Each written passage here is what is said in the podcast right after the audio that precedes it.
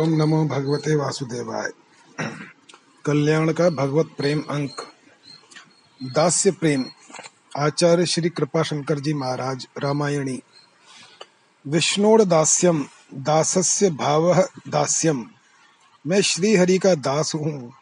इस प्रकार के सुदृढ़ भावना और उसके अनुकूल आचरण करने का नाम दास्य भक्ति है। जो भी कर्म किया है, उसको श्री हरि के श्री चरणों में समर्पित कर देने का ही नाम दास्य भक्ति है। स्वस्मिन तद दासत्व भावनया तदनुकूलाचरणं कृतस्य कर्मणस्तस्मिन्नर्पणं च दास्यम। श्री भगवान के साथ जुड़ना ही महान सौभाग्य है। दास्य भाव से संबंधित होना तो परम दुर्लभ है। हरेर दास्यम सुदुर्लभम। मैं श्री विष्णु भगवान का दास हूँ। इस प्रकार का मंतव्य अर्थात भाव रखते हुए भक्ति के अनुष्ठान करने का नाम दास्य भक्ति है। सहस्रों जन्मों की साधना के परिणाम स्वरूप श्री वासुदेव का दास हूँ, इस प्रकार की भावना समुत्थ होती है। ऐसा भगवान का दास संपूर्ण लोकों का भली भांति उद्धार कर देता है। श्री नारद जी अपने भक्ति सूत्र में कहते हैं, सतरती सतरती स लोकांश तारयती अर्थात, भगवान का दास स्वयं तो माया से पार हो जाता है, दूसरों को भी माया से पार कर देता है। इस प्रकार दास से भक्ति के लक्षण कहे गए हैं। भजन साधन करने की बात तो दूर रही। मैं श्री हरि का दास हूँ। केवल इस अभिमान से ही सिद्धि प्राप्त हो जाती है। अर्थात प्रेम भक्ति प्राप्त हो जाती है। इस अभिप्राय से ही नवदा भक्ति के वर्णन में श्रवण, कीर्तन स्मरण पाद सेवन अर्चन तथा वंदन। इन छह अंगों के उल्लेख के पश्चात दास्य भक्ति का निर्देश किया गया है। आगे वर्णित जन्मांतर श्लोक के अंत में यह कहा गया है कि दास्य अभिमान से मानव समस्त जीवों का उद्धार करने में समर्थ हो जाता है और जो स्वयं भगवत गत प्राण है, संयतेंद्रिय हैं, दास्य भक्ति उनका उद्धार कर देती है। इस विषय में तो कहना ही क्या है? अर्थात, उनका उद्धार तो सुनिश्चित ही है। श्री प्रहलाद जी के द्वारा की गई स्तुति के तत्ते अर्हत्तम इस पद्य में तो नमस्कार, स्तुति सर्व कर्मार्पण परिचर्या, सेवा पूजा, चरण कमलों का चिंतन और लीला कथा का श्रवण रूप दास्य ही सदा कर्तव्य कहा गया है। अर्थात, मैं दास हूँ इस अभिमान में ही समस्त अंगों का अनुष्ठान करने में कृत कृत्यता का अनुभव होता है। अथ दास्यम। तच्च श्री विष्णुर दासम मन्यत्वम। जन्मांतर सहस्रेषु यस्य स्यान् मतिरीदृशी दासो अहम वासुदेवस्य सर्वान् लोकान् समुद्धरेत्। इत्युक्तं लक्षणम्। अस्तु तावद् भजन प्रयासः। केवल तादृशत्वाभिमानेनापि सिद्धिर्भवतीति अभिप्रेत्येवोत्तरत्र निर्देशश्च तस्य। यथोक्तं जन्मान्तरेत्यतत्पद्यस्यैवान्ते किं पुनस्तदगतप्राणाः पुरुषाः संयतेन्द्रिया इति श्रीप्रह्लादस्तुतौ तत् ते अर्हत्तम् इत्यादि पद्ये तु नमः स्तुति सर्व कर्मार्पण परिचर्या, चरण स्मृति, कथा श्रवणात्मकम दास्यम टीकायाम सम्मतम।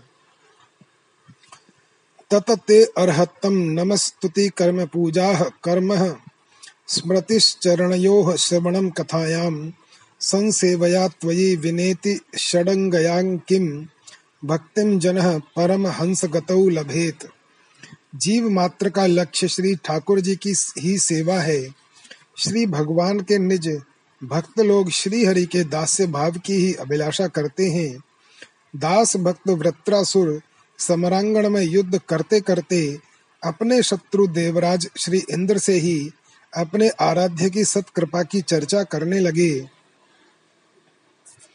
हे इंद्र, मेरे स्वामी की मुझ पर महती अनुकंपा है।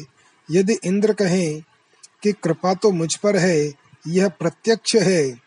तो इसके उत्तर में वृत्रासुर कहते हैं, हे देवेंद्र, मेरे स्वामी की अहेतु की कृपा का अनुभव, भगवत प्रसाद का अनुभव सामान्य जन नहीं कर सकते। उसका अनुभव तो उनके अकिंचन भक्ति ही कर सकते हैं। अकिंचनेतर लोगों के लिए वह दुर्लभ है।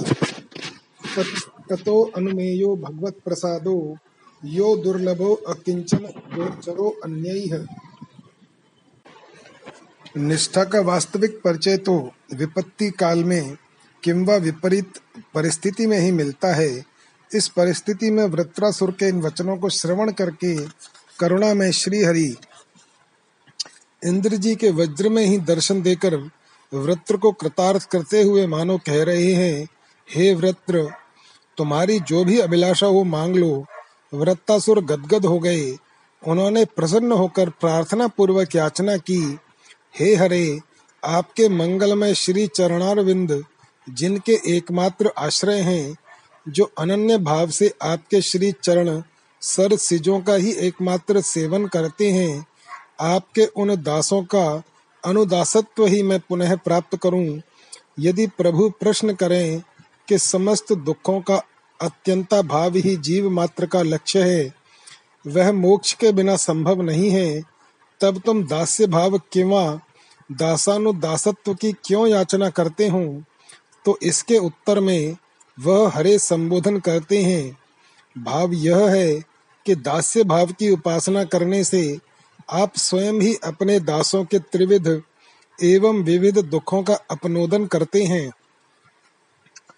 फिर दूसरा प्रश्न है कि दास्य भाव के स्थान पर तुम दासानुदास क्यों बनना चाहते हो? इसका उत्तर यह है, साक्षात प्रभु के दास्य भाव में मैं सर्वोत्तम दास हूँ। इस प्रकार के अभिमान होने की संभावना हो सकती है और इस अभिमान से अन्य भक्तों के तिरस्कार की, अपमान की भी संभावना संभव है। इसके परिणाम स्वरूप दासत्व भी समाप्त हो सकता है। इसका अनुभव मैंने पूर्व जन्म में चित्र केतु के रूप में किया है। एतावता दैन्य सिद्धि के लिए दास दासत्व की याचना ही उचित है। निर्दिष्ट श्लोक में आए हुए भूय पद का भाव यह है कि पूर्व जन्म में भी चित्र केतु के रूप में आपका ही दास था। अतः भविष्य में भी दासत्व ही प्रदान करें। किंवा पूर्व जन्म में चित्र केतु के रूप में भी मैं दासानुदास ही था। परम वैष्णव भगवान गौरीनाथ चित्र केतु की श्लाघा करते हुए श्री पार्वती जी से कहते हैं, हे गिरजे, अद्भुत कर्मा श्री हरि के निष्प्रह और महान हृदय वाले दासानुदासों की महती महिमा का तुमने दर्शन किया, अनुभव किया। दृष्टवत्यसी सुश्रोणी हरेरद्भुत कर्मण माहात्म्यम भृत्य भृत्यानाम निःस्पृहाणाम महात्मनाम वृत्रासुर कहते हैं, हे प्रभु, भविष्य में भी हमें दासानुदासत्व ही प्रदान करें। इस प्रकार दासानुदासत्व की प्रार्थना करके दास्य धर्म की याचना करते हैं। हे स्वामिन, मेरा मन अपने प्राणनाथ का, आपका सदा चिंतन करे। मेरी वाणी आपके गुणों का संकीर्तन करे। मेरा शरीर आपकी सेवा करे, सेवा उसे कहते हैं। जिस प्रकार स्वामी को सुख मिले, वह कर्म करे। अणु मात्र भी स्वार्थ परत्व न हो, अर्थात अपने सुख की कामना न हो। अहम हरे तव पादैक मूल दासानुदासो भवितास्मि भूय। मन स्मरेतासु गृणीत वाक कर्म करो तु काय। श्री हरि का दास्य कैंकर्य किस प्रकार करना चाहिए? इसके लिए आदर्श रूप में राजर्षि श्री अम्बरीश का चरित्र एवं उनकी कैंकर्य निष्ठा से शिक्षा लेनी चाहिए। दास्य भाव की निष्ठा की सुपरिपक्वता के लिए उनकी कैंकर्य निष्ठा का ज्ञान आवश्यक है। उन्होंने सबसे पहले अपने मन को श्री कृष्ण के मधुमय चरण श्री चरणार विंदों के मकरंद रस का समास्वादन करने वाला मधु बनाया। भक्त को सर्वप्रथम अपने मन को ही नियंत्रित करना चाहिए। मन यदि श्री ठाकुर जी के श्री चरणारविंद का दास बन गया और समस्त इंद्रियाँ स्वयं एवं दास्य भाव से प्रतिष्ठित हो जाएँगी। श्री सुखदेव जी कहते हैं कि राजर्षि अम्बरीश का मन भगवत चिंतन परायण बन गया। उन्होंने अपनी वाणी को भगवत गुण वर्णन प्रवण कर दिया। अपने हाथों को श्री हरि के मंदिर के मार्जन आदि व्यापार में लगा दिया। आदि शब्द का भाव है, पूजा के पात्रों की सेवा। उनको धोने आदि की सेवा भी तो स्वयं अपने हाथों से करते हैं। अपने श्रोत्रों को श्री भगवान अच्युत की संसार दुख निवृत्ति की कथा में लगा दिया। अर्थात कानों से सर्वकाल मनोहर भगवत चरित्रों को श्रवण करते थे। अपने नेत्रों से मुक्तिदाता भगवान श्री मुकुंद के मंदिर और अर्चा विग्रह के दर्शन करते थे। अपने उत्तमांग मस्तक से भगवत भक्तों के पावन चरणों का अभिवादन करते थे। किसी संसारी व्यक्ति के परिश्वंग के लिए शरीर का उपयोग नहीं करते थे। अपितु सेवा करने के लिए भगवत भक्तों के पावन गात्र का स्पर्श करते थे। नासिका से भगवत चरणार विंद संलग्न दिव्याति दिव्य तुलसी जी का आग्रहण करते थे। अपनी रसना से भगवान को समर्पित नैवेद्य प्रसाद ग्रहण करते थे। रस तृष्णा से किसी पदार्थ का सेवन नहीं करते थे। भगवान श्री हरि के क्षेत्र, श्री अयोध्या वृंदावन आदि में अपने चरणों से बार बार जाते थे। अपने मस्तक से इंद्रियों के नियंता भगवान श्री ऋषिकेश के पावन श्री चरणों की वंदना करते थे। राजर्षि अम्बरीश ने माला, चंदन आदि भोग सामग्री को श्री भगवान की सेवा में समर्पित कर दिया था। भोगने की कामना से नहीं, अपितु इसलिए कि इससे वह भगवत प्रेम हमें मिल जाए। जो प्रेम उत्तम श्लोक श्री हरि के भक्तों में ही निवास करता है, आशय यह है कि विषय की कामना से पुष्प माला धारण नहीं किया अष्टगंध मिश्रित चंदन का अनुसेवन नहीं किया।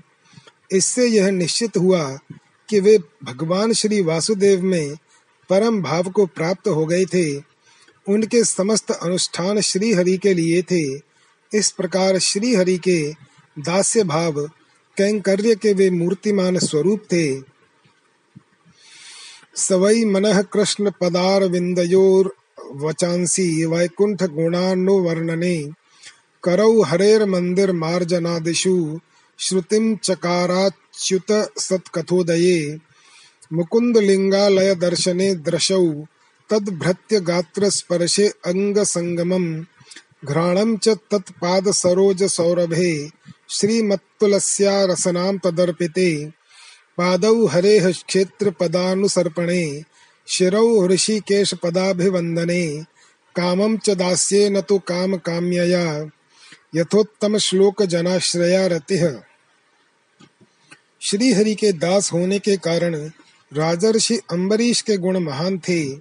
स्मरण रहे, संसार के दासत्व से दोष का संग्रह होता है और श्री हरि के दासत्व से जीवन में अनंत गुणों का समावेश हो जाता है। इसलिए जीव मात्र को श्री भगवान का दासत्व स्वीकार करना चाहिए। महर्षि दुर्वासा जब सब ओर से निराश होकर श्री अम्बरीश की शरण में गए तब राजा ने श्री हरि के तेजो में चक्र से प्रार्थना करके उनकी रक्षा की। अत्रि नंदन दुर्वासा, कृत कृत्य होकर श्री अम्बरीश से कहते हैं, अहो, नाम रूप गुण से अनंत, भगवान श्री अनंत के दासों की अनंत महिमा का आज मैंने साक्षात दर्शन किया। हे राजन मैंने आपको मार डालने की इच्छा से अपराध किया, परंतु आपने तो मेरा मंगल किया। श्री हरि के सुदर्शन चक्र से प्रार्थना करके, अपनी साधना को अर्पण करके मेरे प्राणों की रक्षा की। यह हरिदासों का महत्व है। धन्य है हरिदास। अहो अनंत दासानां महत्वं दृष्टमद्य मे कृतागसो अपि यद राजन मंगलानि हसे। अनसुया नंदन दुर्वासा पुनः कहते हैं, जिन श्री हरि के मंगलमय नामों के श्रवण मात्र से जीव सर्वथा निर्मल हो जाता है। राग, द्वेष, लोभ, काम, क्रोध आदि विकारों से रहित हो जाता है।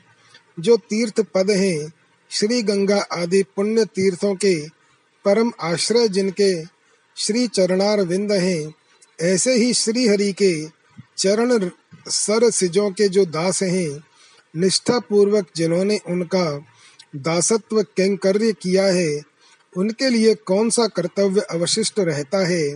अर्थात, समस्त कर्तव्य पूर्णतया संपन्न हो जाता है। यन्नाम श्रुति मात्रेण पुमान भवति निर्मलः, तस्य तीर्थ पदः किम वा दासा नाम वशिष्यते। श्री भगवान के अनन्य दास उनकी माया के ऊपर भी विजय प्राप्त कर लेते हैं। इसका प्रमाण हमें श्री उद्धव जी के गंभीर वचनों से प्राप्त होता है।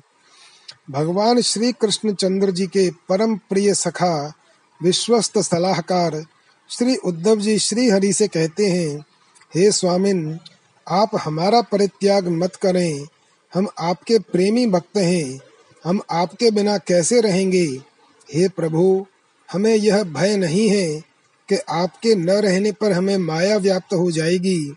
क्योंकि आपकी माया को जीतने में हम समर्थ हैं, इसका आशय यह है कि तुम्हें अपनी साधना का महान अभिमान है। नहीं नहीं हमें अपने बल का, अपनी साधना का, अपनी सामर्थ्य का किंचन मात्र भी गर्व नहीं है। हे अच्युत, हमें तो आपके जूठन का अभिमान है, आपके दासत्व का अभिमान है। आपकी माया आपके दासों के ऊपर अपना पराक्रम नहीं कर सकती है। हे मेरे परम आराध्य हमने आपकी धारण की हुई माला पहनी, आपके लगाए हुए चंदन लगाए, आपके उतारे हुए वस्त्र पहने, और आपके धारण किए हुए गहनों से हम अपने आप को सजाते रहे। हम आपकी जूठन काने वाले दास हैं, इसलिए हम आपकी माया के ऊपर अवश्य ही विजय प्राप्त कर लेंगे। एतावता हमें आपकी माया का भय नहीं है। हमें तो एकमात्र आपके दुस्सह वियोग का ही भय है। आगे के श्लोक की व्याख्या में आए हुए जयेम शब्द का भाव यह है कि यदि वह माया हमारे प्रति आक्रमण करने के लिए आएगी तो भी आपके दासत्व के अस्त्र से ही हम प्रबल होकर उसके ऊपर विजय प्राप्त कर लेंगे। ज्ञान बल से उसे नहीं पराजित कर सकेंगे। जयेम इति सा यद्यस्मान प्रति विक्राम्यन्ति आयाति तरहि वास्त्रैः प्रबलीभूयतां जयेन्, न तु ज्ञानादिभिरित्यर्थः। त्वयोपभुक्तस्रग्गन्धवासौ अलङ्कारचर्चिताः, उच्छिष्टभोजिनो दासा सत्व मायाम जये मही। जीव मात्र का स्वाभाविक परिचय यह है कि वह श्री राम जी का दास है। श्री राम जी अनादिकाल से जीव मात्र के स्वामी हैं, सेव्य हैं और सर्वस्व है। जीव भी अनंत काल से श्री राम जी का दास तथा सेवक है। श्री राम जी का दासत्व, सेवा, कैंकर्य ही जीव का प्रधान कर्तव्य है। दास्य, भक्ति के परम आदर्श श्री हनुमान जी शत्रु की नगरी लंका में जाकर शत्रुओं के कानों को विदीर्ण करते हुए यह घोषणा करते हैं, मैं अक्लिष्ट कर्मा, परम समर्थ भगवान श्री राम का दास हूँ। श्री हनुमान जी राक्षसों को देश, देखकर, अपनी विशाल पूंछ को भूमि पर पटक कर लंका को प्रतिध्वनित करते हुए गर्जना करने लगे। उस समय श्री हनुमान जी उच्च स्वर से गर्जना करते हुए घोषणा करते हैं जयत्यति बलो रामो लक्ष्मणश्च महाबलः। राजा जयति सुग्रीवो राघवेणाभिपालितः। दासो अहम कौशलेन्द्रस्य रामस्याक्लिष्टकर्मणः। हनुमान् शत्रुसैन्यानां निहन्ता मारुतात्मजः। न रावणसहस्रं मे युद्धे प्रतिबलं भवेत्। शिलाभिश्च प्रहरतः। पादपैश्च सहस्रशः। अर्दयित्वा पुरीं लङ्कां विवाद्य च मैथिलीं समृद्धार्धो गमिष्यामि मिशताम सर्व रक्षसाम इस घोषणा का एक एक शब्द मंत्र की भांति महत्वपूर्ण है। भक्त लोग यात्रा में मंगल प्राप्त करने के लिए इन श्लोकों का स्मरण करते हैं। अनेक लोग श्रीमद् वाल्मीकि रामायण का पाठ करते समय सर्ग के आद्यंत में इन श्लोकों का संपुट लगाते हैं। अनेक लोग अनेक प्रकार के मनोरथों को सिद्ध करने के लिए अनेक विधानों से जब भी करते हैं। इन श्लोकों में श्री हनुमान जी के सहज स्वरूप, दास्य भाव, सहज निष्ठा, साहस और भगवत कृपा पर विश्वास का परिचय मिलता है। मैंने मूल रूप से इन श्लोकों के महत्व की व्याख्या की है। श्री हनुमान जी अत्यंत निष्ठा, उत्साह और स्नेह पूर्वक अपने परम आराध्य का जय घोष कर रहे हैं। इन श्लोकों का भाव है, अत्यंत बलवान भगवान श्री रामचंद्र जी की जय हो। महाबल संपन्न श्री लक्ष्मण जी की जय हो। वाली का वध करके श्री रामचंद्र जी के द्वारा संरक्षित वानरेंद्र श्री सुग्रीव जी की जय हो। श्री हनुमान जी मंगलाचरण करके सबसे पहले अपना परिचय देते हैं। जीव का सहज परिचय क्या है? श्री हनुमान जी इसका उत्तर अनायासेन देते हैं। दासो अहम कौशलेन्द्र अर्थात, अक्लिष्ट कर्मा कौशलेंद्र श्री राम जी का मैं दास हूँ। मेरा नाम हनुमान है। मैं पवन देव का पुत्र हूँ तथा शत्रु सेना का मस्तक विदीर्ण करने वाला हूँ। जब मैं हज़ारों वृक्षों एवं सहस्रों शिलाखंडों से प्रहार करने लगूँगा तब सहस्रों रावण समवेत होकर भी मेरे बल की समानता नहीं कर सकते। मैं लंकापुरी को तहस नहस कर डालूँगा और सबके देखते देखते चोरी से नहीं, श्री मिथिलेश नंदिनी के श्री चरणों में अभिवादन करके जिस कार्य के लिए आया हूँ, उस कार्य को पूर्ण करके सफल मनोरथ हो करके अपने आराध्य श्री राम जी के पास चला जाऊँगा। इस प्रकार की श्री हनुमान जी की गर्जना सुन करके समस्त राक्षस भयभीत और आतंकित हो गए। संसार एवं संसारी का दास अपने को दास कहने में नीचता, लज्जा का अनुभव करता है और शीघ्र से शीघ्र दासत्व से मुक्ति भी चाहता है। किंवा स्वामित्व की उपलब्धि की कामना करता है। परंतु श्री राम जी का दास अपनी दास भावना में ही संतुष्ट रहता है। श्री राम जी का दास परवान श्री रामाधीन ही रहना चाहता है। दूसरी बात श्री राम जी का दास पिता, माता, भ्राता सबकी सेवा स्वयं करना चाहता है। अर्थात, कभी कैंकर्य करके पिता की भांति सुख देता है तो कभी पुत्र की भांति। महर्षि अगस्त्य की आज्ञा से पंचवटी पहुंचकर भगवान श्री रघुनंदन, श्री रामचंद्र जी ने सुमित्रा नंदन श्री लक्ष्मण से कहा, हे लक्ष्मण, अब तुम चारों ओर देखकर, जहाँ तुम्हें अच्छा लगे, वहाँ आश्रम निर्माण की व्यवस्था करो। यह सुनकर श्री लक्ष्मण हाथ जोड़कर श्री राम जी से, अपने स्वामी से, बड़ी दैन्य भरी वाणी में बोले, हे काकुत्स्थ कुलभूषण, आपके रहते मैं सदा परतंत्र हूँ। हे स्वामिन, मैं अनंत वर्ष पर्यंत परतंत्र ही रहना चाहता हूँ। इसलिए कृपा करके स्थान का चयन आप करें और हमें आज्ञा दें कि हे लक्ष्मण, अमुक स्थान पर आश्रम निर्माण करो। परवानस्मि काकुत्स्थत्वये वर्ष शतम स्थिते स्वयं तो रुचिरे देशे क्रियतामिति माम वद। यह श्लोक दास्य भाव का अपूर्ण उदाहरण है। इसमें श्री लक्ष्मण जी का अनोखा भाव यह है कि हम अपने पारतंत्र पर अनेक स्वातंत्र को निछावर करते हैं। पारतंत्र ही मेरा परम धन है और भगवत पारतंत्र ही मेरा सच्चा स्वरूप है। श्री लक्ष्मण जी की भावपूर्ण वाणी सुनकर भगवान श्री राम बहुत प्रसन्न हुए तथा स्थान का निर्देश करके आश्रम निर्माण की आज्ञा दी। अयम देश समः श्रीमान पुष्पितैस्तरुभिर्वृतः पदम रम्यम यथावत कर्तुमर्हसि अयम देश समः श्रीमान का भाव यह है कि श्री ठाकुर जी स्वयं तो सम और श्रीमान है ही। उनका स्थान भी सम और श्रीमान है।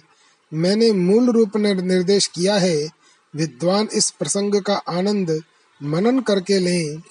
श्री राम जी की आज्ञा प्राप्त करके श्री लक्ष्मण जी ने शीघ्र शीघ्र आश्रम निर्माण करके प्रस्तुत कर दिया। एवं मुक्तस्तु रामेण लक्ष्मण पर वीर अचिरेणाश्रमम भ्रातुश्चकार स्वमहाबल। उस पर्ण कुटी को देखकर श्री ठाकुर जी बहुत प्रसन्न हुए और गदगद होकर बोले, हे परम समर्थ लक्ष्मण तुमने बहुत सुंदर पर्णकुटी बनाई है। इस पर्णकुटी में उच्च कोटि की शिल्प कला का तुमने प्रयोग किया है। इससे ज्ञात होता है कि तुम स्थापत्य कला में परम निष्णात हो। हे लक्ष्मण, आज मैं परम प्रसन्न हूँ।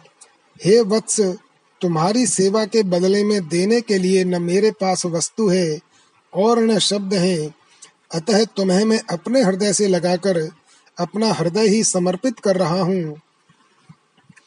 प्रीतो अस्मि ते महत् कर्म त्वया कृतमिदं प्रभो। प्रदेयो यन्निमित्तं ते परिष्वंगो मया कृतः। हे सुमित्रा कुमार, इस पर्ण कुटी के निर्माण में तुमने मेरे हृदय के भावों को बिना कहे ही समझ लिया है। एतावता तुम भावज्ञ हो। हे सेवावृति मैं तुमको अपने साथ वन में लाया। इसका ऋण तुमने अनेक प्रकार की सेवा करके उतार दिया, क्योंकि तुम कृतज्ञ हो, सेवक धर्म के परम आदर्श हो, इसलिए अपने लिए सुविधापूर्ण स्थान न बनाकर मेरे लिए हर तरह से सुंदर स्थान बनाया है। हे लक्ष्मण, तुम्हारी तरह धर्मात्मा पुत्र के कारण मेरे धर्मात्मा पिता अभी मरे नहीं हैं, तुम्हारे रूप में वे अब भी जीवित हैं। भावज्ञेन, कृतज्ञेन, धर्मज्ञेन च लक्ष्मण त्वया पुत्रेण धर्मात्मा न संवृत्त पिता मम। श्री राम जी का दास अपने दासत्व की भावना से परम संतुष्ट रहता है। इस प्रकार का भक्त जन्मांतर में भी श्री राम जी के मंगल में दास्य भाव की ही कामना करता है। उसकी तो यह कामना रहती है कि मेरा समस्त परिवार श्री राम का दास बने। अब रघुनाथ करे करुणा बिलो कहू, देहु जो बर मागऊ जय जोन जन्महु कर्म बस तह राम पद अनुराग हूँ यह तनय मम सम विनय बल कल्याण प्रभु प्रभु लीजिए। गहि बाह सुर नर नाह आपन, दास अंगद कीजिए। अब नाथ करे करुणा बिलो कहूँ, वाली अतिशय स्नेहमयी वाणी में कहते हैं, हे नाथ, मैंने मान लिया कि मुझसे भयंकर अपराध हो गया था, परंतु अब तो हमने आपके द्वारा प्रदत्त दंड प्राप्त कर लिया है अभी अभी आपने ही तो कहा था कि जो पापी राजा के द्वारा दंड प्राप्त कर लेता है, वह निर्मल हो जाता है और पुण्यात्मा साधु की भांति स्वर्ग की प्राप्ति कर लेता है। राज धृत दंडाश्च कृत्वा स्वर्ग मायांति संत सुकृतिनो यथा। आपके इस वचन के अनुसार तो मैं अब निष्पाप हो गया हूँ। अतः अब नाथ कर करुणा बिलो कहो। जब प्रेमी प्रियतम आपस में किसी कारण से नाराज़ हो जाते हैं तो एक दूसरे से कहते हैं, अब बहुत हो गया, अब तो मेरे ऊपर प्रसन्न हो जाओ। अब तो मेरी ओर एक बार प्रसन्न होकर मुस्कुराकर देख लो। इसी भाव से वाली कहते हैं, अब नाथ कर करुणा बिलो कहूँ। वाली बड़ी दीन वाणी में अपनी अभिलाषा अभिव्यक्त करते हैं, हे नाथ मरने वाले पर तो सबके मन में दया का संचार होता है। हे प्रभु, अब तो मैं कुछ ही क्षणों का मेहमान हूँ। अब तो कुछ ही क्षणों में मैं मर जाऊँगा। इसलिए इस म्रियमाण की ओर अब तो पूर्ण कृपा दृष्टि से एक बार निहार लो। अब नाथ करे करुणा बिलो कहू। करुणा बिलो कहू का भाव यद्यपि मेरे द्वारा अनेक जघन्य अपराध हुए हैं। मैंने आपके दास भक्त सुग्रीव को मारना चाहा था, मैंने आपके निर्मल वचनों का प्रत्याख्यान किया एवं अपनी क्रूर वाणी से आपको दुर्वचन कहा। मेरे अपराधों का कोई प्रायश्चित तो है ही नहीं। फिर भी है करुणा सागर, आपकी करुणापूर्ण अवलोकनी में बहुत बड़ी सामर्थ्य है। यह मैंने आज अभी ही अनुभव किया है। अतः उसी कृपा दृष्टि से देखकर हमें कृतार्थ करें। मैं निहाल हो जाऊँगा। मेरे नाथ जेहि जोनि जन्म कर्म बस तह राम पद अनुराग हे स्वामिन, मैं जिस वर की याचना करना चाहता हूँ, उसका मिलना आपकी कृपा के बिना संभव नहीं है। सुतराम, कृपा करके मुझे यह वर दीजिए। जेहि जोनि जन्मऊ, मैं पुनः जन्म धारण करना चाहता हूँ। मुझे मुक्ति की अपेक्षा नहीं है। मैं जन्म लेकर आपके श्री चरणों की निष्ठा पूर्वक भक्ति करना चाहता हूँ। इस जन्म में मुझसे बड़ी बड़ी भूलें हो गई हैं। मैं जन्म लेकर उनको सुधारना चाहता हूँ। यह जन्म मैंने अभिमानी होकर बिताया है। इस जीवन में मैंने किसी भक्त का साथ भी नहीं किया है। इस दृष्टि से सुग्रीव मेरी अपेक्षा अधिक भाग्यवान है। उसकी मित्रता महान भक्त श्री हनुमान से है। यही मित्रता उसके उत्कर्ष का कारण बन गई। इसके विपरीत रावण की मित्रता मेरे अपकर्ष का कारण बन गई। हे प्रभु, भविष्य के जीवन में मैं इन त्रुटियों को सुधारना चाहता हूँ। झूमकर श्री राम भक्तों का साथ सत्संग करना चाहता हूँ। कामना रहित होकर आपकी भक्ति करना चाहता हूँ। आपकी भक्ति की माधुरी का आनंदमय आस्वादन जो कुछ क्षणों के लिए मिला है, उसका जी भर आस्वादन करना चाहता हूँ। अतः मुझे इस देश में पुनः जन्म दे। जेहि झून जन्म कर्म बस तह राम पद अनुराग इसका भाव कि मेरा किसी विशेष योनि में जन्म लेने का दुराग्रह नहीं है। मेरा यह भी आग्रह नहीं है कि आप मुझे मनुष्य बना दें। किंवा ब्राह्मण कुल में जन्म दे, मेरे कर्मानुसार जो भी योनि मिलेगी, वह मुझे स्वीकार्य है। परंतु हे नाथ, मेरी तो बस इतनी ही प्रार्थना है। इस जीवन की सांध्य वेला, अवसान वेला में आपने अपनी कृपा दृष्टि से जो भक्ति के संस्कार दिए हैं, वे नष्ट न हो। संप्रति आपके श्री चरणार विंदों में जो अनुराग उत्पन्न हुआ है, वह दिनोत्तर जन्म जन्मांतर में वृद्धि गंत हो, उसमें कमी न आने पाए, ऐसे स्थान में उत्पन्न करें। जेहि जोनिक जन मऊ कर्म बस तह राम पद अनुराग श्री राम सखा सुग्रीव के अग्रज वाली की भावना से श्री अवध के श्री राम सखाओं की भावना में कितना साम्य है। जह जह जोन करम बस भ्रम ही तह तह ईस देहु यह हम ही सेवक हम स्वामी सिय नाहू, हो नात यह और निबाहू। अर्थात, हे प्रभु, जीव के मन में मरण काल की वेला में जो भावना होती है, उसी के अनुसार उसका पुनर्जन्म होता है। हे स्वामिन इस समय मेरे मन में मेरी पत्नी तारा नहीं है, सुग्रीव नहीं है, शत्रुता नहीं है, मित्रता नहीं है, राग नहीं है, द्वेष नहीं है, राज्य कामना नहीं है, मोक्ष कामना नहीं है। मुझे इस समय एक ही राग व्यथित कर रहा है। इतना कहते कहते वाली का कंठ आर्द्र हो गया। वह कीचड़ दल दल में फंसे हुए हाथी की भांति आर्तनाद करते हुए करुण स्वर से श्री राम जी से कहने लगा, बाष्प संरुद्ध कंठस्तु वाली सार्तरव शनैः, उवाच रामम संप्रेक्ष्य पंकलग्न इव द्विपः। जिस समय वाली यह चर्चा कर रहे थे, उसी समय रोते हुए अंगद आकर वाली के सामने खड़े हो गए। इसीलिए वाली ने यह तनय इस शब्द का प्रयोग किया है। यह तनय, मेरा यह पुत्र जो मेरे नेत्रों के सामने खड़ा है, इसी में मेरा राग है। हे प्रभु, मेरी इच्छा है कि यह पुत्र मोह भी मेरे मन से निकल जाए। तो मैं केवल आपके श्री चरणार विंदों का ध्यान करता हुआ सर्वतो भावेन आपके स्वरूप में अपनी चित्त वृत्ति सन्निहित करके प्राण त्याग करूँ। मम सम विनय बल, यह अंगद बल और विनय में मेरी समानता करता है, परंतु किंचित अंतर है। मेरे बल में उद्दंडता थी, इसका बल अनुशासित है विनय पूर्ण है। इसीलिए बल के पूर्व विनय का विनय शब्द का प्रयोग है। यह तनय मम सम विनय बल। कल्याण पद प्रभु लीजिए वाली कहते हैं, हे प्रभु, आप कल्याण प्रद हैं। आपकी तरह कल्याण कोई नहीं कर सकता। हे स्वामिन, आप अंगद को अपनी शरण में स्वीकार करें। इसमें अंगद का तो कल्याण होगा ही, मेरा भी परम कल्याण संपन्न होगा। निष्ठ। राग, ममता, मोह सब विनष्ट हो जाएगा।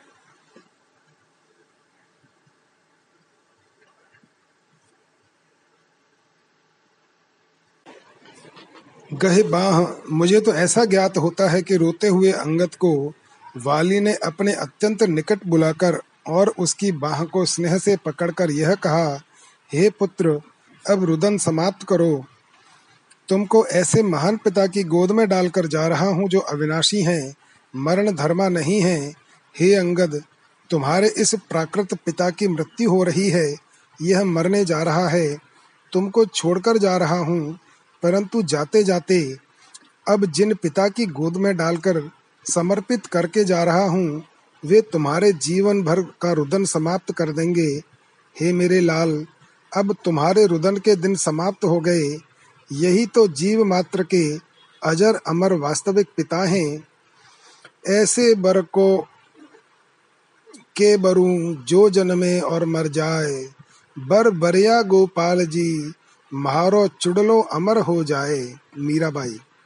उत्तरकांड में श्री अंगद ने राजाधिराज महाराज श्री रामचंद्र जी से यही कहा है, मरती बेर नाथ मोहिबाली गयव तुम्हारे ही कोचे घाली। इसी प्रकार वाली ने श्री राम जी से कहा, हे अशरण शरण, इस अंगद की भुजा पकड़ लीजिए। हे प्रभु, जिसकी भुजा आप पकड़ लेंगे, उसका जीवन सुखी हो जाएगा। आपन दास अंगद कीजिए। कुछ लोग कहते हैं, वाली ने अंगद को श्री राम जी के श्री चरणों में इसलिए समर्पित किया कि सुग्रीव इसके ऊपर अन्याय न करे किंबा यह किशकिंधा के राज्य का उत्तराधिकारी हो जाए। संभव है यह भी भाव रहा हो। इस भाव में कोई दोष नहीं है, परंतु मेरे श्री महाराज जी कहा करते थे कि वाली ने अंगद को युवराज बनाने के लिए नहीं समर्पित किया है। उन्होंने तो स्पष्ट कहा है, हे प्रभु, इस अंगद को अपना दास बना लीजिए, वैष्णव बना लीजिए। वाली का आभ्यंतर आशय यह है कि यदि मेरा पुत्र रामदास बन गया, वैष्णव बन गया, शरणागत हो गया, रामाश्रित हो गया तो मेरी अधोगति नहीं हो सकती, क्योंकि श्री भगवान ने सत्य युग में एक विधान बना दिया है। कि जिस कुल में एक राम भक्त उत्पन्न हो जाएगा, उसकी इक्कीस पीढ़ियाँ तर जाएँगी। त्रिय सप्तभिः पिता पूतः पितृभिः सहते अनघ, यत साधु अस्य ग्रहे जातो भवान वै कुल पावन। इस प्रकार परम चतुर वाली ने अपने माता पिता का, अंगद का और अपना भी कल्याण एक ही वर्षे कर लिया। इसीलिए वाली ने श्री रामचंद्र जी को कल्याणप्रद संबोधन से संबोधित किया है। वाली ने कहा, हे रघुनंदन, हमें ज्ञात है कि आपके दासों में, आपके दरबार में दासों का महत्व सर्वाधिक है। बड़े बड़े राजा महाराजाओं की भी उतनी महत्ता नहीं है। मोरे अधिक दास पर प्रीति। अतः हे प्रभु, आप तो इसे राजा बनाने की अपेक्षा अपना दास बना लीजिए। राजा को अपनी चिंता स्वयं करनी पड़ती है, प्रजा की भी चिंता करनी पड़ती है। उसके अनेक प्रकार के शत्रु मित्र आदि होते हैं, उनकी भी चिंता होती है। परंतु भगवत दास को किसी की चिंता नहीं करनी पड़ती है। उसे तो मात्र भगवत चिंतन करना पड़ता है। दास की चिंता, उसकी सार संभार तो स्वयं श्री ठाकुर जी, अर्थात आप करते हैं। अतः वाली कहते हैं कि अंगद को अपना दास बना लीजिए। हे प्रभु, मैंने सुना है कि आप अपने अनन्याश्रय दास की रक्षा उसी प्रकार करते हैं, जिस प्रकार एक वात्सल्यमयी जननी अपने नन्हे मुन्ने दुग्ध मुख शिशु की रक्षा करती है।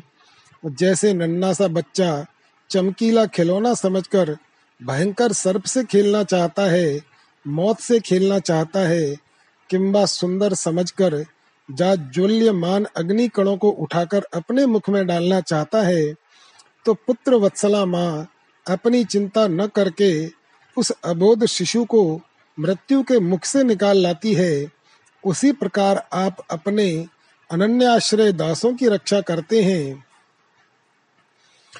सुन मुनि तो ही कहूँ सहरोसा भज ज मोह तज सकल भरोसा। करहूँ सदा तिन के रखवारी, जिम बालक राखई महतारी गह शिशु बछ अनल अहिधाई तह राखई जननी अरगाई वाली ने कहा मैं तो मर ही रहा हूँ। अब आप इस बालक अंगद को अपना दासत्व प्रदान करके हे भक्त वत्सल, स्वामी और माता, दोनों का वात्सल्य स्नेह प्रदान करें। सेवक सुत पति मात भरोसे, रह ही असोच बनई प्रभु पोसे। हमने आपके दरबार में दासों का महत्व अभी अभी देखा है। आप अपनी परम प्रेमास्पदा प्राण प्रिया प्रियतमा प्राण वल्लभा श्री मिथिलेश नंदिनी की स्मृति विस्मृत करके भी अपने दास सुग्रीव का कार्य स्वयं संवारते हैं। हे, अपने दासों के सर्व कार्य साधक स्वामी, इस बालक अंगद को तो आप अपने श्री चरणों का मंगलमय दासत्व ही प्रदान करें।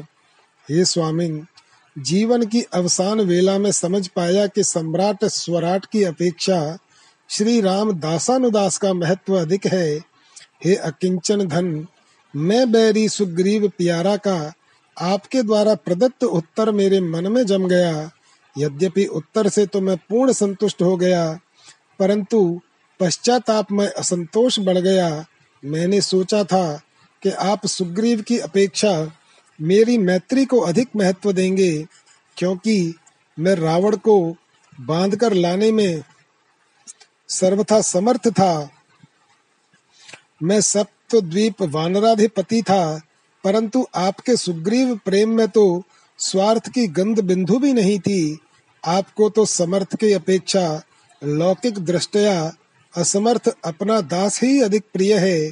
जब आपने कहा, मम भुज बल आश्रित ते ही जानी, मारा चह से अधम अभिमानी तो मैं निरुत्तर हो गया और लगा सोचने कि जीवन में भयंकर भूल हो गई। यदि मैं आपका दास होता तो बात बन जाती, परंतु का वर्षा जब सब कृषि सुखाने? हे भक्त वत्सल, हे दास प्रिय रघुनंदन, अब तो मेरे ममत्व के केंद्र बिंदु, इस रुदन करते हुए बालक अंगद को अपने श्री चरणों का दासत्व प्रदान करके मुझे कृतार्थ करें। इसे श्री रामदास, श्री वैष्णव हो जाने पर मेरे प्रायश्चित का पश्चाताप का प्रायश्चित हो जाएगा। आत्मा वही जायते पुत्र है इस न्याय से। अलम अलमिति, अब मुझे कुछ नहीं करना है। आप तो सर्वांतरयामी, सर्वांतरदर्शी हैं। मैं भी तो आपका। दास हूँ। अब तो सप्तद्वीप वानराधिपति और किशकिंधा के राजा तो आपके भक्त सुग्रीव हैं। मैं तो संपूर्ण हृदय से आपका अकिंचन दास हूँ। मुझे तो ऐसा ज्ञात होता है कि इतना कहते कहते वाली का कंठ आद्र हो गया और उसके लोचन भ्रमर श्री राम मुख कमल पर मंडराने लगे। फलरूप सिद्धि, प्रेम। पंडित श्री लाल बिहारी जी मिश्र। प्रेम रूप भगवान हमसे प्रेम का खेल खेलने के लिए अपनी बहिरंगा शक्ति माया के द्वारा ब्रह्मांड रूप विस्तृत खेल का मैदान बना लेते हैं। इस खेल में भाग लेने के लिए प्रकृति हमें कारण, सूक्ष्म और स्थूल शरीर रूप तीन आवरण अनादिकाल से देती आ रही है। इसमें स्थूल शरीर तो बहुत ही ठोस आवरण है। यह देवता गंधर्व आदि दिव्य योनियों में प्राप्त नहीं होता और प्रेम के खेल में चार चाँद लगा देता है। चैतन्य महाप्रभु में विरह की सुहावनी आग इतनी उद्दीप्त हो उठी थी कि उनकी अंगुली के स्पर्श से वह पत्थर भी पिघल गया था, जिसके सहारे वे भगवान जगन्नाथ के दर्शनों के लिए खड़े होते थे। इसे आज भी देखा जा सकता है। इस सुहावनी आग ने मीरा जी के तीनों शरीरों के कण कण को बदलकर उसे सन्मय, चिन्मय और आनंदमय बना दिया था। जैसी कि त्रिपाद त्रिपाद विभूति में लीला की आयोजिका संधिनी शक्ति के द्वारा आयोजित लीला क्षेत्र में प्रेम का खेल खेलने वालों की स्थिति होती है यही कारण है कि मीरा जी जब रणछोड़ जी के श्री विग्रह में समरस हो गईं, तब उनके प्रकृति प्रदत्त शरीर का कोई अंग किसी को उपलब्ध न हुआ। इस वास्तविकता को लोगों ने तब समझा जब देखा कि मीरा जी की साड़ी का चोर रणछोड़ जी के मुख में फंसा है।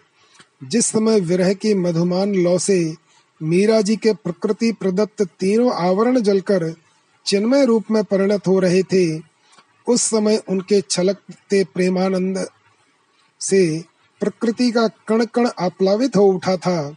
इस तरह प्रकृति के द्वारा आयोजित यह लीला क्षेत्र सचमुच संधिनी शक्ति के द्वारा लीला क्षेत्र ही बन गया था।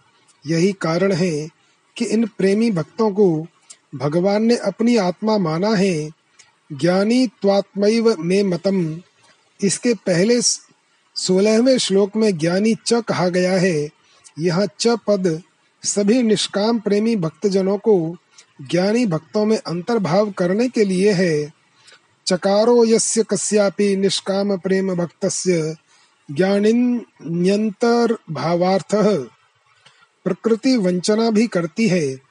जो लोग भगवान का विस्मरण करते हुए विहित कर्म करना छोड़ देते हैं, उन्हें प्रकृति अपने में लिपटाए रहती है।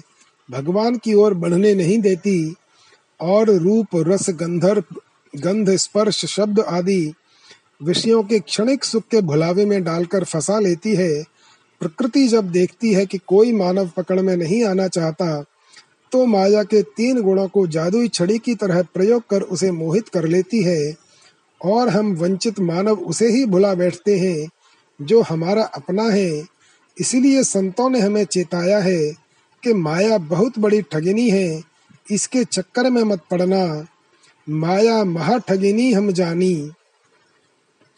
माया से मोहित हो जाने पर मनुष्य विवश हो जाता है, वह उन्हीं कर्मों को करता है जिन्हें माया करवाती है।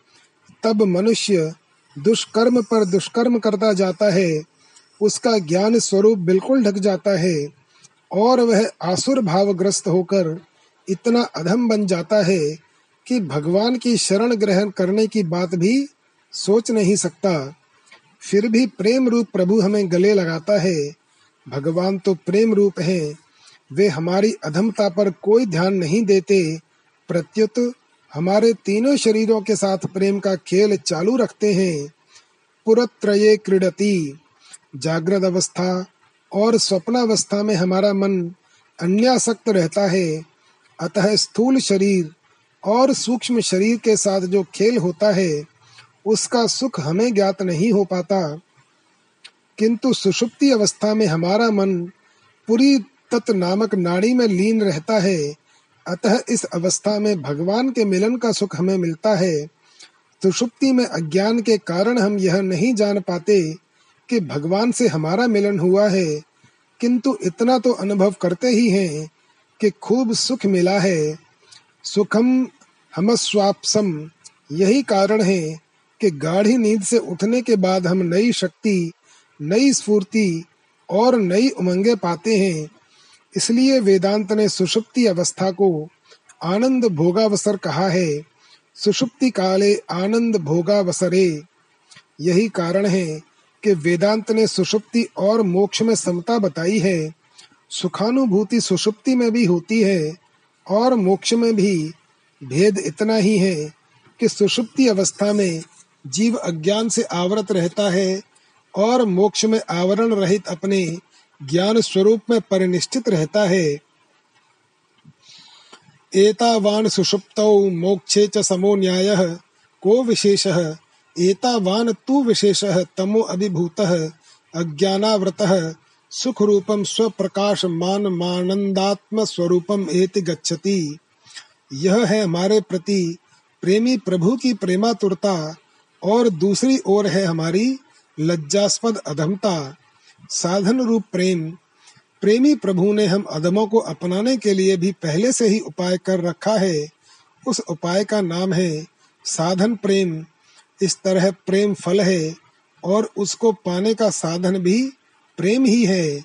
साधन सिद्ध राम पगनेहू सदियों पहले बिल्व मंगल नामक ब्राह्मण युवक था। ठगिनी माया चिंतामणि वैश्या ने उसके मन को ऐसा आसक्त कर लिया था कि उसके अतिरिक्त उसे कुछ सुहाता ही नहीं था। पिता सख्त बीमार थे, मर भी गए, अंधे को कुछ दिखता ही न था। बस चिंतामणि की याद में खोया रहता। पिता के श्राद्ध का दिन आ पहुँचा। परंतु बिल्व मंगल चिंतामणि की याद में ज्यो का त्यों खोया था। गाँव वालों ने धर पकड़कर उससे पिता का श्राद्ध कराया। किंतु वे उसके मन को कैसे पकड़ते? श्राद्ध पिता का हो रहा है। और याद चिंतामणि की आ रही है। शाम को श्राद्ध से उसका पिंड छूटा। अब वह लोगों की कैद से छूटते ही चिंतामणि के पास दौड़ा। अंधेरा हो आया था। घनघोर पानी बरसने लगा था। बिजली कौंद रही थी। पर उसे आंधी से भरे रास्ते का डर नहीं था। कांटा झाड़ी लांगते फांगते वह भागा जा रहा था। रास्ते में नदी मिली। उस आंधी पानी वाली रात में कोई नौका नहीं थी। ढूंढते ढूंढते उसे कोई उतराया हुआ मुर्दा मिल गया। उसी के सहारे उसने नदी पार की और चिंतामणि के पास पहुँचा। आधी रात में उसे अपने पास आया देख और आने का ढंग सुन बेचारी चिंतामणि उस ब्राह्मण युवक का पतन देखकर आहत हो उठी। उसे सबसे बड़ा कष्ट यह जानकर हुआ कि वह अपने पिता के श्राद्ध को जैसे तैसे पूरा कर श्राद्ध के दिन ही एक वैश्य के पास आ पहुँचा। श्राद्ध के दिन वह अपने मृत पिता को रज वीर के नरक में डुबोने के लिए उद्यत था। यह सोचकर बेचारी काँप उठी। चिंतामणि जिस तरह रूप की रानी थी, उसी तरह संगीत की भी रानी थी। संगीत ने उसे भगवान के सौंदर्य आदि गुणों तथा लीलाओं से परिचित करा दिया था। मंदिरों में गा गा कर वह जितना कमाती थी उतना अपने शरीर व्यापार में भी उसको नहीं मिलता था। उसे ग्लानी हो आई और उसने अपनी वैश्यावृत्ति छोड़ दी। अब वह भगवान के नाम स्मरण, श्रवण और गुण कीर्तन से भगवान की ओर बढ़ने लगी। आज ब्राह्मण युवक के उस अधह पतन से अत्यधिक व्यथित होकर वह रोने लगी और उसके पैरों पर गिरकर बोली तुम ब्राह्मण हो, किंतु हमसे भी ज़्यादा गिर गए हो। मैं कीर्तन रूप श्रवण गायन से भगवान की ओर बढ़ रही हूँ। तुम भी यही करो। भगवान से प्रेम करके तुम मुझे और अपने को भी बचाओ। संत के संकीर्तन ने मुझे सुझाया है कि भगवान तो सौंदर्य, मार्दव आदि के सिंधु हैं। उन सिंधु के एक बिंदु के किसी एक कतरे में सारी दुनिया की सुंदरता, मृदुता और मधुरता है। मेरे बिल्व मंगल, तुम उधर बढ़ो और मेरा, तथा अपना भी कल्याण करो। याद रखना, अब कभी वैश्या समझकर मेरे घर में कदम मत रखना। तुम अभी जाओ, और कभी यहाँ न आने की शर्त लेकर जाओ।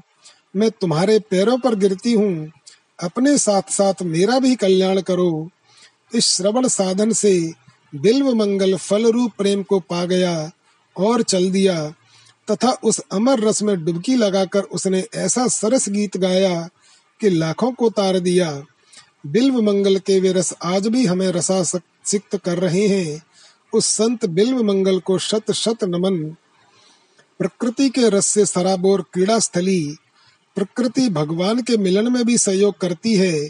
यह तो उन्हीं को अपने में लिपटाए रखना चाहती है, जो भगवान के स्मरण और उनके विहित कर्म को त्याग देते हैं। किंतु यदि वे ही लोग जप आदि साधन से प्रेम पूर्वक भगवान की ओर उन्मुख होते हैं तो यह उनको भगवान से मिलने में सहयोग भी करती है।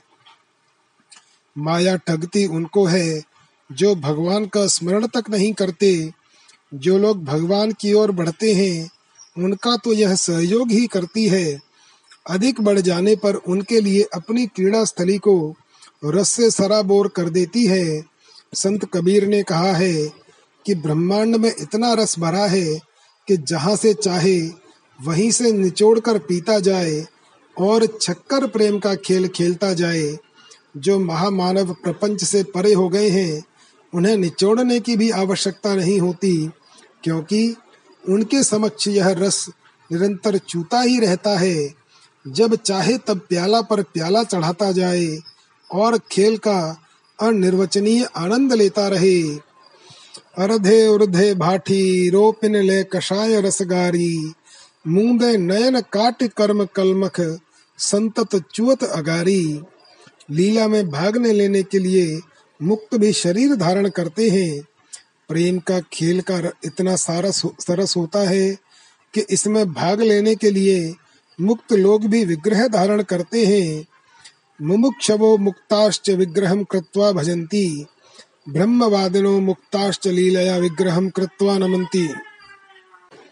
लीला के लिए ब्रह्म का विग्रह धारण, प्रेम का खेल खेलने के लिए जब मुक्त लोग भी विग्रह धारण कर मंच पर उतर आते हैं, तब प्रेम रूप ब्रह्म जो नित्य लीलानुरागी है, वह सौंदर्य और मार्दव का सागर जिसके एक बूंद के एक कण से तीनों लोकों की सुंदरता और मृदुलता बनी है, स्वयं विग्रह धारण कर इन्हें गले से लगा लेता है। वर्ष वर्षमरणोपि स्पर्शामी, मायात्मकेन मदीयेन देहेन उपस्प्रशामी स्वयं प्रेम जब शरीर धारण कर प्रेमी बन जाता है और अपने सुकोमल अंक में भरकर प्रिय को गले उठा लगाता एवं सहलाता है तब उस ब्रह्मानंद में जो उल्लास उठते होंगे, उसकी कोई सीमा रहती होगी क्या? भगवान ने प्रेमी भक्त विभीषण से कहा है कि तुम सरीखे संत ही मुझे प्रिय हैं। तुम लोगों के लिए ही मैं विग्रह धारण करता हूँ, अन्य किसी कारण से नहीं। तुम सारिखे संत प्रिय मोरे, धरहु देह नहीं आन निहोरे। प्रेमी भक्त विभीषण, प्रकृति की दी हुई अपनी इन्हीं आँखों से सौंदर्य सिंधु को देखना चाहते थे, और जब उन्होंने भगवान को देखा तो एक टक देखते ही रह गए। पलकों को गिरने न दिया। बहुरी राम छबिदाम बेलो की, रहे ठटुक एक टक पल रोकी। वे झट भगवान के चरणों में लौट गए। भगवान ने हर्षित होकर उन्हें अपनी विशाल भुजाओं से उठाकर हृदय से लगा लिया। अस कही करत दंडवत देखा, तुरत उठे प्रभु हर्ष विशेषा। दीन बचन सुन प्रभु मन भावा, भुज विशाल गही हृदय लगावा। इसके बाद भगवान ने उन्हें अपने अधर सुदा सिक्त वचनों से इतनी तृप्ति दी कि वे सुनकर अघाते ही नहीं थे। इसी तरह प्रेमी भक्त और प्रेमी बने प्रेम रूप प्रभु दोनों इस प्रकृति की क्रीड़ा स्थली को रस सराबोर करते रहते हैं। जो ऋषि मुनि प्रकृति से ऊपर उठकर निर्गुण स्वरूप में स्थित हैं, तथा विधि निषेध की मर्यादा को लांग चुके हैं, वे लोग भी भगवान के रस सिक्त गुण गणों के वर्णन में रमे रहते हैं। प्रायेण मुनयो राजन निवृत्ता विधि नैर्गुण्यस्था रमनते स्म गुणानुकथने हरेह इस तरह फल रूप प्रेम ब्रह्मानंद में उल्लास पर उल्लास उठाता रहता है। भगवान के सौंदर्य आदि गुण भगवत रूप ही होते हैं। जनक जी ब्रह्मानंद में निरंतर निमग्न रहते थे। योग नाम जनकादय, वे जीवन मुक्त थे। उन्हें अपनी देह का भी भान नहीं होता था। अतः विदेह कहे जाते थे। बस ब्रह्म के आनंद में डूबे रहते थे। जब श्री राम जी का सौंदर्य उनके सामने आया तब उनके ब्रह्मानंद में उल्लास ही उल्लास उठने लगा। राम के सौंदर्य ने जनक को फल रूप प्रेम से तरबतर कर दिया था। तब उनका ब्रह्मानंद मानो सौ गुना बढ़ गया। अवलोक राम ही अनुभवत मन ब्रह्म सुख सौगुन किए। प्रेमानंद में उनका मन इतना भीग गया कि उसने ब्रह्म सुख ही त्याग दिया। इन ही बिलोकत अति अनुरागा। बर बस ब्रह्म सुख ही मन त्यागा। यह है फल रूप प्रेम। जय श्री राम